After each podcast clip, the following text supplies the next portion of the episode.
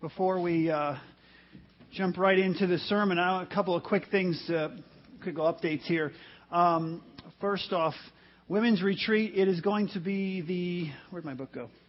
It is going to be the uh, the last Sunday to sign up for women's retreat. So if you haven't signed up yet, make sure you sign up. All right, out in the foyer, right out here, the women's table. Um, it's coming soon, March. So make sure that if you haven't, you know, already, because you know, holidays, everything going on, you just came back and you're like, "Oh, I want to go." Make sure you go out there today and sign up um, and uh, to be a part of that. And if you'd like, if you would like also to um, support that. Um, every year we have people who can't afford to go. If you'd like to be a part of supporting someone who's not able to uh, to go, uh, you can go to the table as well, and uh, you can you can donate there so they have some extra funds to give scholarships to people who can't afford it. The other thing is we're going to be starting in a couple of weeks. We're going to have two sermons starting next week and the week after, leading up to our, our, our sermon series, 40 Days in the Word. That's coming in February. I, I've been looking so forward to doing this, this sermon series because for the last year or so, all through 2011, it's a sermon series that I had in my head that I just felt was so important for us to do as a church to really look at the Word of God and you know how do you study the Word of God and and you know some people uh, you know, we talk about things in the Christian, in the church, and sometimes people go, I don't really know, I, I know the words that are coming out of your mouth, but I don't understand how to do that.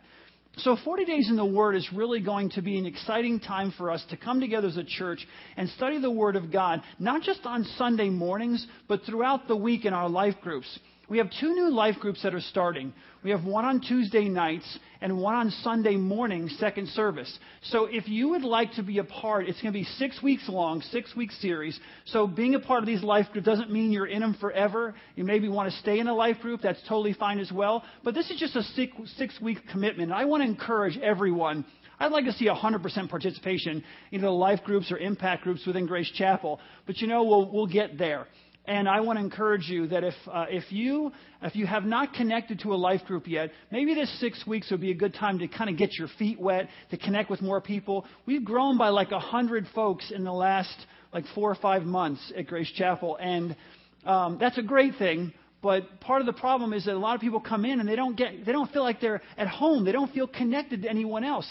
Sunday mornings is great for this interaction, but sometimes not for this interaction, back and forth. So the life groups is where you see that happen. Serving here, being a part of the life groups, that's where it's going to happen. We also have our iChurch that is uh, that has started last week. It's our membership class on uh, Wednesday nights at 6:30. If you missed the first one, you can come to the second. I'll just make up the first one for you if you missed that one. So if you signed up and didn't make it, don't worry about it. Come this week 6:30, and I'll make sure that we do a makeup one for the first one. All right, I think that's everything I've got there. Yep, boom, boom. All right, good. This morning, we are going to continue our series, actually, the last part of the series, um, for our Follow the Leader. We're going to look at 1 Peter chapter 3, verses 13 through 21 as we continue and actually uh, conclude our series on follow the leader. So I want you to listen to what Peter says in 1 Peter chapter 3 verses 13 through 21. He says, who is going to harm you if you are eager to do good? But even if you should suffer for what is right, you are blessed. Do not fear what they fear. Do not be frightened. But in your heart, set, set aside, set apart Christ as Lord. Always be prepared to give an answer to everyone who asks you to give the reason for the hope that you have. But do this with gentleness and respect, keeping a clear conscience, so that those who speak maliciously against your good behavior in Christ may be ashamed of their slander. It is better, if it is God's will, to suffer for doing good than for doing evil. For Christ died for sins once for all, the righteous for the unrighteous, to bring you to God. But he, he, he was put to death in the body, but made alive by the Spirit, through whom he also went and preached to the spirits in prison, who disobeyed long ago when God waited patiently in the days of Noah while the ark was being built. In it, only a few people, eight in all, were saved through water. And this water symbolizes baptism that now saves you also. Not the removal of dirt from the body, but the pledge of a good conscience toward God. It saves you by the resurrection of Jesus Christ.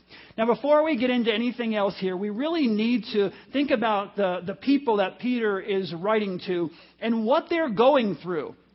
I mean, what are the circumstances of the life? What are they, what are they dealing with? What are the challenges that they're dealing with? See, I believe that these verses here in, in 1 Peter make it clear that the issue that they're dealing with is the fact that they're being persecuted because of their faith in Jesus Christ. Because they've made Jesus Christ their Lord and Savior, they're being persecuted. In verse 15, it, it makes it clear to us that they're being, they're being questioned. I mean, aggressively questioned. And they're young believers, so I'm sure it's very difficult for them to kind of stand up under the kind of probably not so nice questioning that they're dealing with. And then in verse 16, it says that they're being slandered. So they're being slandered by those around them because of their faith in Jesus Christ. So if we jump very quickly, just for a moment, I want to jump to verse 20 um, in verse 20, it makes it, I, I, really believe that Peter is laying this out. He goes back to the days of, of Noah, and I believe he's laying this out because he wants, them to, he wants to show his readers a parallel between themselves and Noah and his family. If you think about it, before the flood, there weren't very, very many righteous people running around, basically eight, okay? Not a lot of righteous people. So he's trying to make a parallel here between what they're dealing with in their culture and all the things that they're going through and, and the people eh, before the flood. They lived before the flood in an age of disobedience.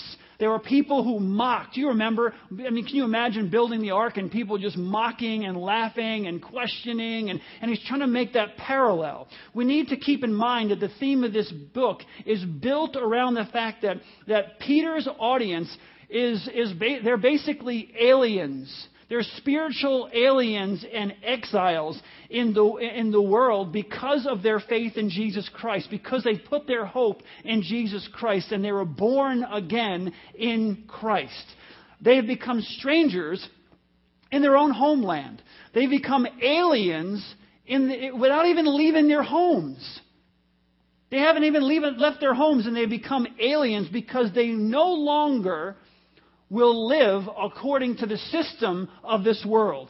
So before, when they, were kind of mixed in with everyone, it was no problem whatsoever. They were all kind of get along because they went along with the systems of this world. But all of a sudden, they become followers of Jesus Christ, and they no longer will follow the systems of this world because they have a biblical worldview and they're following their Lord and Savior Jesus Christ. So that, that causes a problem within, within their culture. So like Noah, they're a minority seeking after God, seeking to honor God in an age of disobedience while God waits patiently. So they're going through the same type of thing here. Anyone who has given their life to Jesus Christ and who is willing to follow Jesus Christ will go through suffering. That's all there is to it. Can't avoid it. You say, well, I don't go through much suffering. If you ask Christ to come into your life, and if you live your life for Jesus Christ, you will be in some way persecuted. It, it, it's unavoidable. It, it's completely unavoidable. In many, in many forms, it comes through, um, you think, well, if I come to Jesus Christ and I live for Christ, it's going to come from the enemy, whoever they are out there in the world. But the reality is sometimes it comes from your friends. And sometimes it comes from your, your, your, your family. I mean, the people that you're living with. Sometimes it comes from coworkers. Sometimes it comes from neighbors. Maybe it's your employer. Whoever.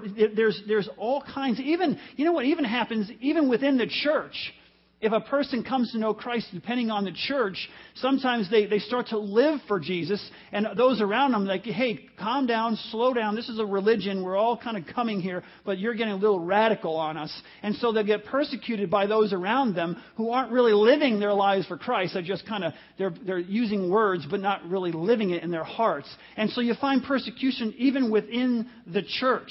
In so many ways, some subtle and, and some not so subtle. There are always, there's always friction when you think about this. There's friction when you try to live out your new life in your old world, right? Think about that. You got saved this past summer, a few summers ago, and then you went back to school, a different person. Man, That's difficult. You got saved and you went back to work and your boss wants you to do the same things you were doing before, but you can't do that anymore because you know it's unethical and you just won't do it. But he, they don't understand that. You're the same. You come to work and he wants you to do this and you can't do it. And so there's persecution. I remember I grew up in uh, most of my childhood, I grew up in the New City Garden Apartments in New York. Lower income apartments, very challenging place to live, to say the least. Some of the things that I witnessed late at night looking out my window as a kid, I was like, wow, you know, that's incredible. And I just, you know, so it was a very challenging place to live. It became even more challenging, though, when I, and I asked Christ to come into my life. Because I started to change. And my friends didn't really understand the change that I was going through. They had known me for so many years, and we were going to do the exact same thing. And I didn't want to do the same thing anymore because now I had Christ living in my life. I, I started, you know, going to youth group and going to church, and I no longer would get drunk with them. They didn't understand that. I was, you know, I was probably the leader of the pack when it comes to that kind of stuff, and I no longer would do it. And, and I wouldn't curse anymore. I tried not to. That was, I tell you, giving up drinking was one thing. Giving up cursing was totally different because I, that was my that was my Achilles heel right there. And where I grew up, everybody used foul language for you know the F word described everything, F this, F that, you know, and it was very difficult. I didn't speak for the first three months going to church. They thought I was shy. They actually thought I was shy. I wasn't shy. I was just afraid to open my mouth because I was going to blurt something out with all these church people, and they'd be like, "Man, what?" Happened? So after like four or five, six months, they realized this guy's not really shy. What happened in the first few months? First few months, I was afraid to talk because it was always foul language. My friends, it was difficult for them. So the place that I called home, that apartment complex that I called home, the place that I that was my comfort zone, I became an alien in my own homeland. I became an alien in my own country, in my own comfort zone. Things change completely. It is difficult Either it's subtle or not so subtle. It is difficult when you change, when you become a new creation and you try to live in your old world. Your, your friends sometimes react negatively to that. So Peter's addressing this kind of suffering. But I believe this passage goes on to talk about even, even suffering in general. The general suffering that we go through in our lives. Maybe it's a relationship issue that, that you're going through and you're suffering through. Maybe it's, maybe it's your finances that you've been suffering through and you don't really know how to handle those. Maybe it's a past issue in your life that you've been struggling with and you're, you're trying to overcome, but it keeps coming back up and, and causing you suffering and pain. The, the behavior of someone else in the past or some event that happened in your life. You know, all those things. Maybe it's something in your present that you're dealing with now that you're really struggling through. I believe that Peter here is talking to us about suffering even in general and the things that we go through. So the question is, what can Peter say to his readers and to us as we face some of the difficulties, some of the challenges, some of the suffering that we go through in our own lives. Well, look back with me to verses 14 and 15, if you will. But even if you should suffer for what is right, you are blessed. Do not fear what they fear. Do not be frightened. But in your heart, set apart Christ as Lord. Always be prepared to give an answer to everyone who asks you to give the reason for the hope that you have. But do this with gentleness and respect. Look at Peter's advice here, okay? It's not tone it down.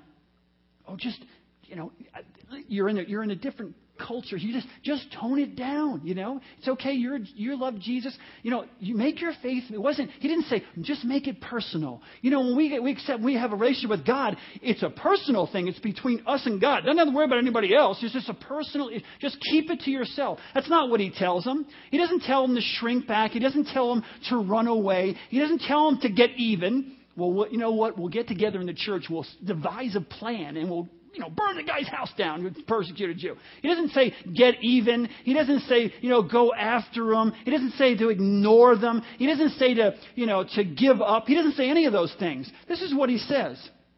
In your hearts, set aside Christ as Lord. So his readers are being persecuted mercilessly here, and that's his advice. That's what he's telling them.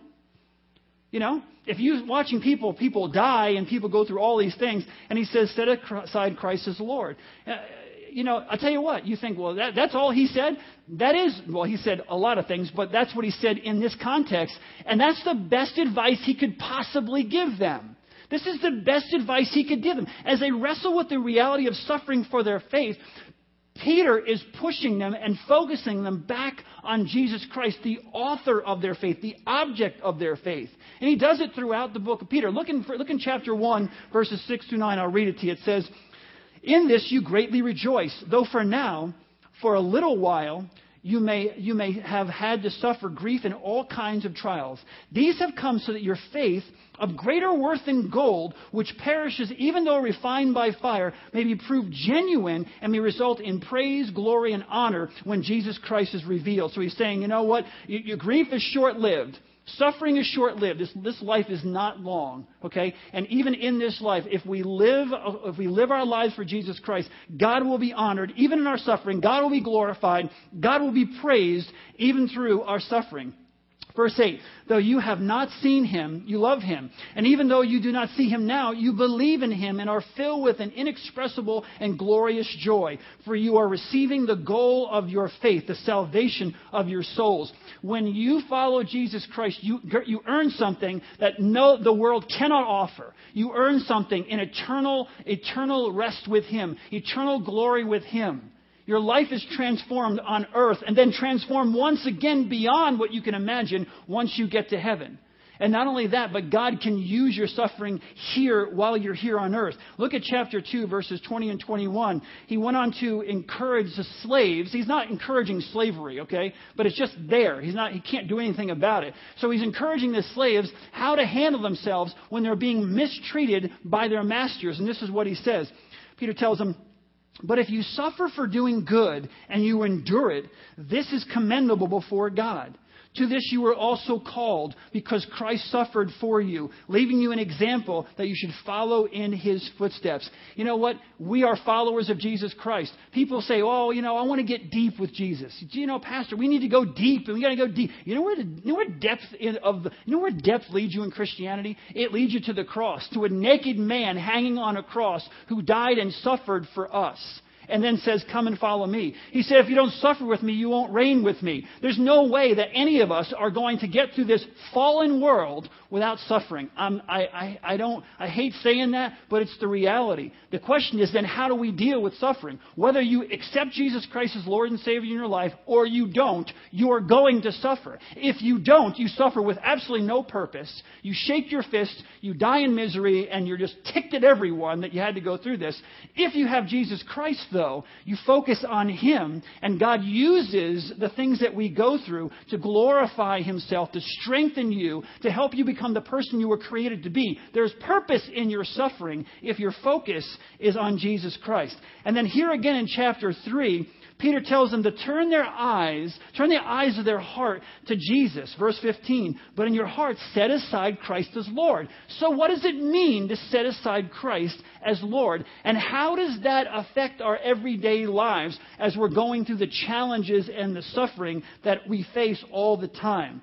Well, in this context, Peter is contrasting. He's making a contrast here. He's contrasting fearing the opposition Okay? Do not be frightened by them. Don't be afraid of what they're afraid of. Don't be frightened by the things of this world. If the people who are persecuting the Christians went through the same persecution, they'd be terrified because they have no hope. They have no strength anywhere else. They wouldn't be able to endure it. He's saying, listen, don't be frightened by what they're frightened by.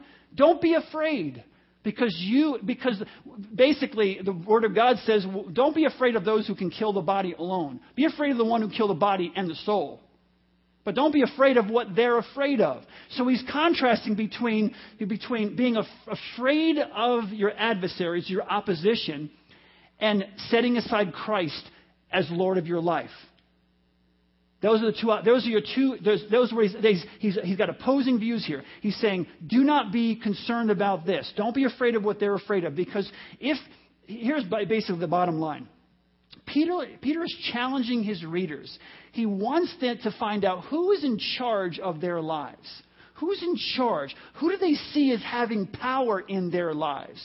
Because if they see the opposition as having power, if we see the opposition as having power in our lives, then we're going to live a life of fear. That's all there is to it.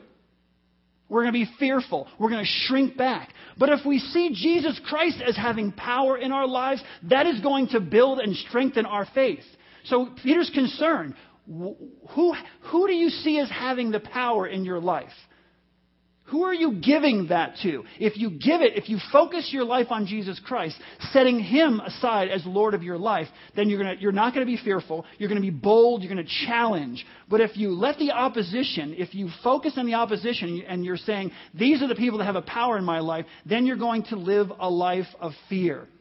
So he says, look first to Jesus. And if you look first to Jesus, then you will strengthen your faith. So what, the, what, is it, what does it mean to look first to Jesus Christ? Well, it, it, means living our lives in the reality of who He is and what He has done in our lives. Who He is again, going back to the word, how, we, how, do we, how are we truly going to grasp all these things and own these things in our lives if we don't truly understand who Jesus Christ is? How do you find out who Jesus Christ is? By reading the Word of God, by studying the Word of God, by understanding the Word of God. When you understand who Jesus is and you understand what Jesus has done in your life, you will not fear the opposition.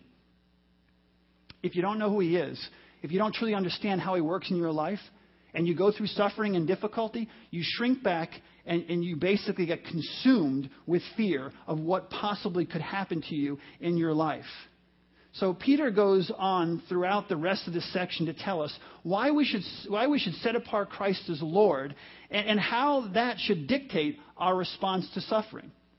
Set aside Christ as Lord, and then how? How should that dictate our response to suffering? So let's look at that. First of all, we honor Christ as Lord in light of his righteous and redemptive suffering. If you have a pen, write that down. We honor Christ as Lord in light of his righteous and redemptive suffering. If you understand this theological concept, it will change your life this morning. Your life will be changed. If you understand suffering in light of the, his redemptive and righteous suffering. Look at the first half of verse 18 again here. For Christ, did, Christ died for sins once for all, the righteous for the unrighteous, to bring you to God. Now let's remember again the context in verse 17. It is better, if it is God's will, to suffer for doing good than for doing evil. Think about it. That's exactly what Jesus did. Jesus suffered for doing good. He suffered for doing good. One difference here Jesus suffered not striving for righteousness, but as one who was perfectly righteous. So Jesus wasn't striving through his suffering for righteousness, which is what we should be doing. He was perfectly righteous. He suffered. All his suffering was purposeful. He suffered for the unrighteous to bring them closer into a relationship with God. So he suffered so that we could be brought back into a relationship with God. Righteous and redemptive suffering. Jesus died on the cross and his death had purpose that he redeemed those for God, that we can now be in a personal relationship with God. So what Jesus went through in suffering has a specific purpose. It's purposeful. So now he takes us from unrighteous to righteous. So his suffering takes us from unrighteous to righteous. That's why we can be called a royal priesthood, a holy nation, a people belonging to God. I love hearing that. But I can only hear that because of Jesus suffering on the cross and taking me from an unrighteous place before I was 18 years old and bringing me to a righteous place after I was 18 and I came to know Him as Lord and Savior so that I can be said, they said, well, who are you? I knew who I am. I am a royal priesthood, a holy nation, a people belonging to God. I belong to God. Why? Because Christ suffered and it was a righteous and redemptive suffering. It was a purposeful suffering. It was purposeful. Now, track with me on this one. If Peter wants his readers to take their marching orders from Jesus Christ, if that's what he wants to do, follow the leader, if that's what he wants them to do, then, then, then they, they need to understand. They need to understand that their suffering and be encouraged that their suffering can also, can also be righteous and redemptive. What you and I go through can also be righteous and redemptive. We're following in the footsteps of Jesus, and his, his suffering was righteous and redemptive, drew us all into a relationship with God, and allowed us to have purpose in our lives. Then what you go through, if you follow in the footsteps of Jesus, can be righteous and redemptive suffering as well. You can use what has happened in your life to draw others into a relationship with God, to change the people around you, to change the world around you, not only change yourself in your own heart, but change the other people that you influence every day of your life. Righteous and redemptive suffering. In other words, again, if I suffer, if I go through suffering for doing what is good, I can help transform the lives of others. My suffering has purpose, and it has an eternal purpose not just on this earth. Because of what I've been through, if I stand up for Jesus Christ, God will use my suffering to draw other people to Him who will then, ch- their lives will be transformed. They will change. They will then influence other people. So when you get to heaven and stand before God and He lays out what you've done in your life, you're going to be, He's going to say, look at the people and roll them through throughout history that you have totally transformed because as you went through suffering, you made it righteous and redemptive and you transformed the lives of people all around you. Instead of shaking your fist at God, whining and moaning, oh, the whining thing. If you have money from complaining from last week, there's the box over there. I lost like five bucks before I left church last week, all about football too. I'll tell you, we, we do take stock transfers for some of you, okay? Um, But you know, you can, you can either whine about it. You think about it. Well, you know, I don't really like it. I don't like suffering at all. I need to give me God and throw God in the equation. I'm mad at God. Well, you know what? G.K. Chesterton said, you can turn away from God, but in heaven's name to what?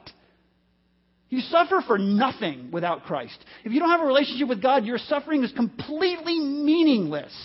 But God says you're not, your suffering is not meaningless. It is not meaningless because of what Jesus Christ did on the cross, righteous and redemptive. And because we follow in his footsteps, our suffering can be righteous and redemptive. And I can use every bad experience, everything I've been through in my life to glorify him if I stand up under it, if I stand up under it and realize that I have to have an eternal perspective that God can use what I'm going through. He is not happy that you're going through it. You're not happy that you're going through it. But in reality, you realize that even the difficult things in life can be used by God. All things do work together for good for those who love God and are called according to his purpose. So it's righteous and redemptive. We suffer for a purpose, for an eternal purpose. And I want to uh, introduce you to a person. Stan Elder is going to come up here and share his testimony of a person who's living this out in their lives right now because we can talk about it. But I want you to hear from someone who's actually experiencing it day to day and to see how God has used Stan's suffering in a way that is righteous and redemptive.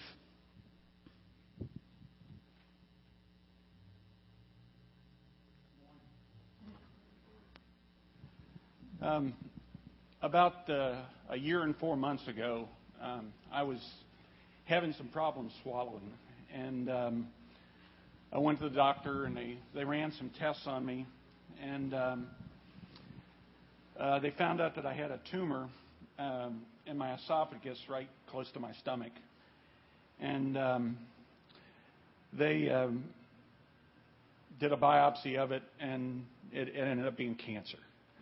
Um, when I the cancer of the esophagus, when I when I found this out, for a few days, I have to admit that that I was I was scared, um, sometimes a little angry, but I, mainly I was just I was confused. I, I remember asking God, God, I didn't, I didn't think you were done. That you were done with me yet. That I thought there was more that you wanted me to do. And um, then, after a few days, God just began, and, and really over this past year or so, began to reveal to me what a blessed life I've had so far and that I have now. And um, I was so blessed that he, he loved me so much that, that he gave his son so that I could have eternal life. He, um, he gave me um, he gave me the most wonderful wife in the world that, that loves me more than, than I understand. Um, he's given me three children that all three have come to know Jesus Christ as their Lord and Savior. He's, he's given me this church that during these difficult times, many here have been praying for me. He's, he's let me be involved in a life group uh, at the boys' house where I'm encouraged and prayed for all the time. He's given me Pastor Jeff, who took time to pray for me and to anoint me with oil and and continues to pray for me regularly, Lord. I'm so thankful for that. One day I was telling Jeff that my family, now you got to understand that my family, uh, most of them are in Florida.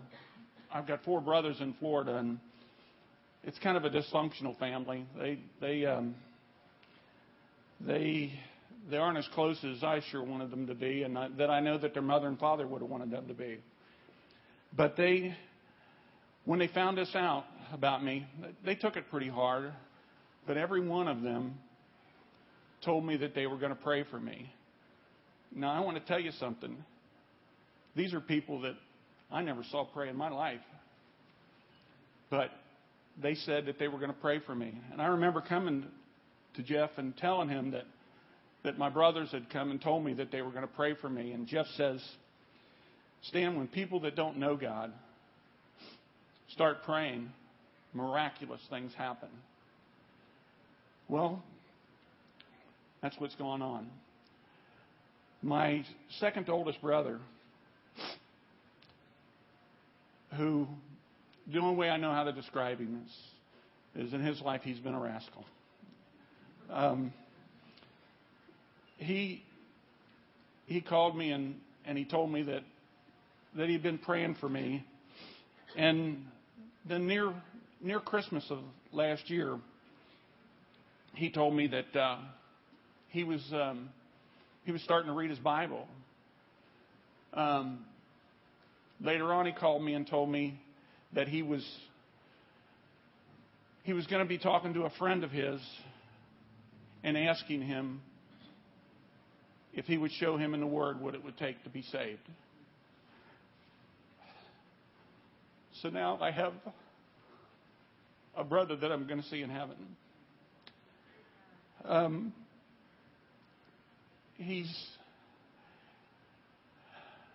he calls me on a regular basis, and we he shares things that he's learned in the Bible. He's over this past year he's read the Bible cover to cover, and then he's now reading the second time through the New Testament. Um, again, as I told you what my family's like, um, I I wasn't brought up in a family that did much praying. Or matter of fact, I was brought up in a family that when my wife and I were dating one time, um, I had a little brother that I have a little brother that kind of asked her some questions because she was a Christian and I wasn't. Um, asked some questions about what she believed in the Bible, and my dad stopped her and said, "We don't talk about God in this house." So this is this is where I come from. But but now, not only my bro- my second oldest brother has come to know the Lord. My brother is just older than me, who who actually did become a Christian probably 25 years ago, but just kind of put it on the shelf. And for about 20 years, hadn't been to church, hadn't hadn't wanted to open his Bible or anything, has turned around and rededicated his life and is excited about his Christianity. So I just want you to know that, that God has has truly blessed me. He's blessed me with seven grand. During this time, I had seven grandchildren that I love so very much. Matter of fact, when I went through the, I had to go through surgery for this and re- remove part of my esophagus. I have about two inches of esophagus left, and and he uh, he allowed me. There was concern that my youngest son was getting married not too long after I went into the hospital that I might not be able to be at, at the wedding, but he allowed me to get out in time and and be at my son's wedding. And then now, almost a year later, I have an eighth grandchild, um, Sarah Catherine. That's, that's truly a blessing to me. Now, I tell people that, that I've learned that I've, I've had 58 years that I've been blessed, that God has blessed me. Some people I know probably wouldn't say that they had five. But I truly believe that. God has revealed to me all the blessings that He has He's bestowed on me. Now, I believe that God's going to heal this and to take this cancer away from me. But, you know, I may not. I may not have 59 years, but I may have 99 years. But no matter what, I'm going to praise Him.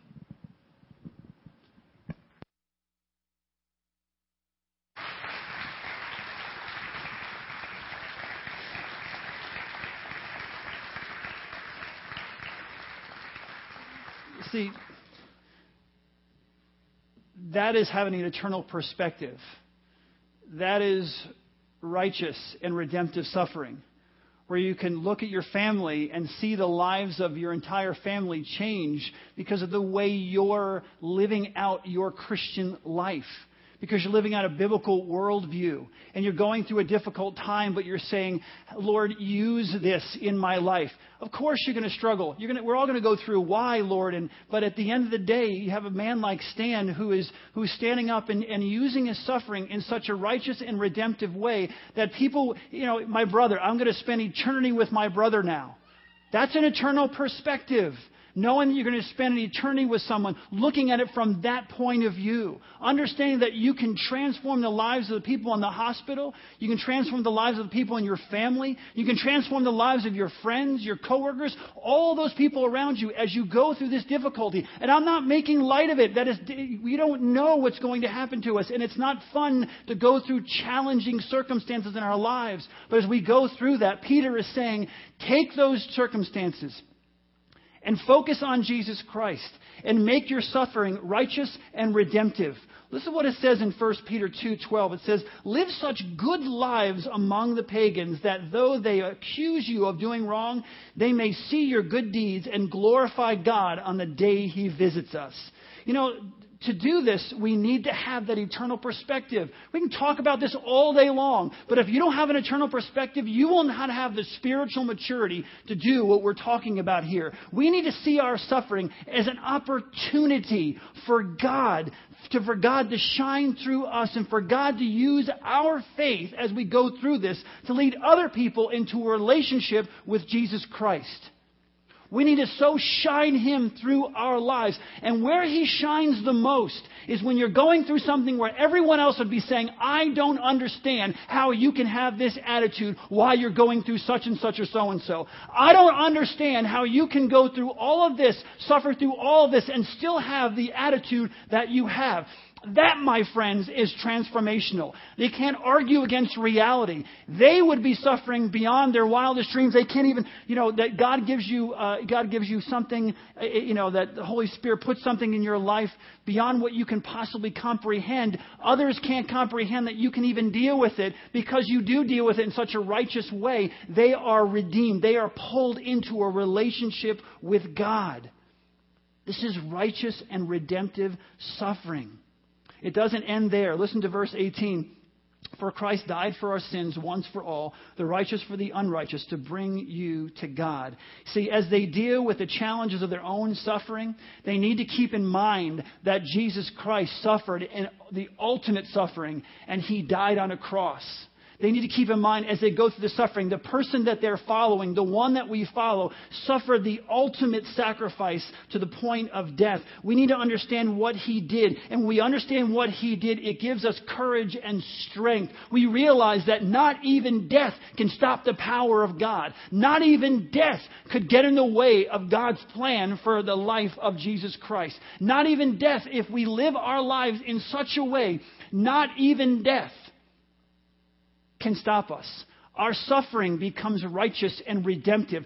God works through it in such a powerful way that the world looks at it and says, How can this be? How can this be? Now, it also talks about the fact that he was made alive through the Spirit. This isn't talking about the Spirit, the, bo- the human Spirit, because we know that when the body dies, the Spirit does not die with the body, so it doesn't have to be made alive. What he's talking about is being made alive through the Holy Spirit of God. As we go through all of this, God will make us alive. This Holy Spirit will make us alive. In Jesus' case, Jesus Christ died on the cross and he was raised. He was resurrected to a new and transformed life. And so, as we follow in his footsteps, we who suffer with him, we who know him, will be raised up to a new and transformed life as well. And for those who are going through a difficult time right now, and the older you get, maybe you don't think about it when you're younger, the older you get, the more you realize how short life really is and how important it is to know at the end of your life, if you live your life in such a way that you honor Jesus Christ and you have that relationship with Him, that you're going to be raised up to new life. You're going to have a transformed body. 1 Corinthians 15 49 tells us and just as, as, as we have borne the likeness of the earthly man, so we shall bear the likeness of the man from heaven. One day, we will all be made alive in the spiritual realm by the power of the Holy Spirit. Our, this is life is temporary. And I know you go through suffering. We live in a fallen world. It keeps on coming. But one day it will end because of what the Holy Spirit does in our lives. He will transform. We will be transformed into the likeness of Jesus Christ. We will have a new and transformed body. Our bodies will be raised up like Jesus. And we will be transformed. We will be living a new life. 1 John chapter 3 verse 2 says, but we, but, but we know that when he appears, we shall be like him because we shall see him as he is. Now I'm going to kind of, just from time's sake, I'm going to kind of skip down a little bit here. Peter talks about in the days of Noah. He goes back in verses in 20, 20 and 21, and he says this. He says, who disobeyed long ago when God waited patiently in the days of Noah while the ark was being built. In it, only a few people, eight in all, were saved through water. But this water symbolizes baptism that now saves you also. Not the removal of dirt from the body, but the, but the, the pledge of a good conscience toward God. It saves you by the resurrection of Jesus Christ.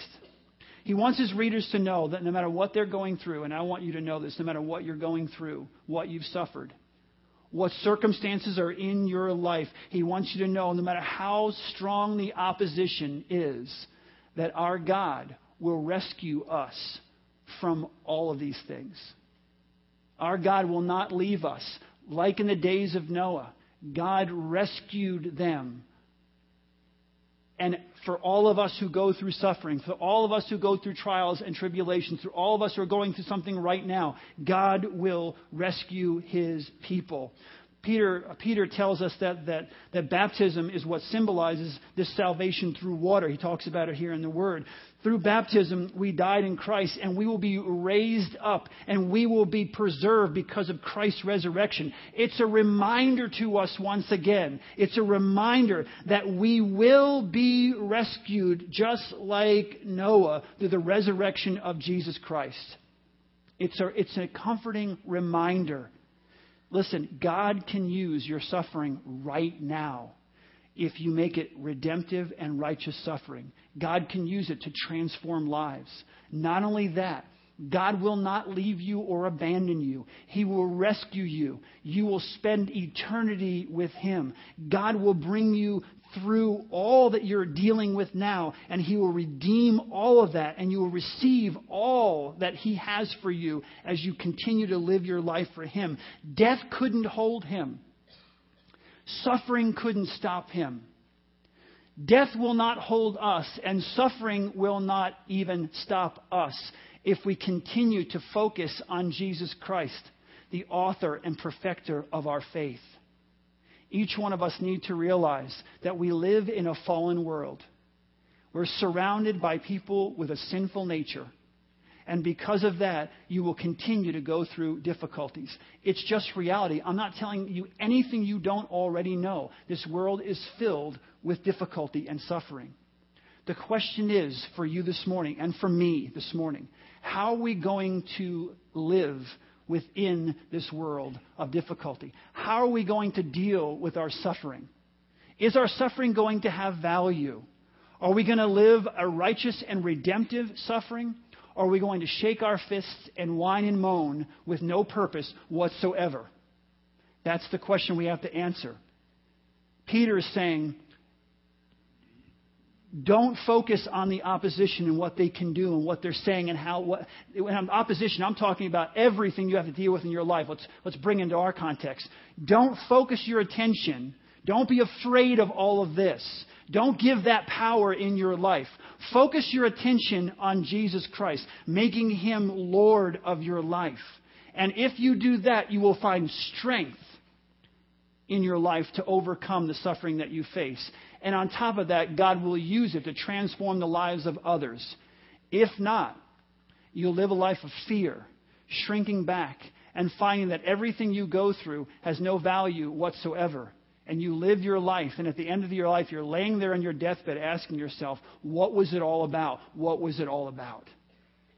I want to encourage you this morning to lift up Jesus Christ as Lord, to not be discouraged by everything that you go through to see it through the lenses of Jesus Christ, his ultimate sacrifice, bringing us from unrighteous to righteous, redemptive and righteous suffering. Live your life with righteous and redemptive suffering so that you can transform those around you and be transformed yourself.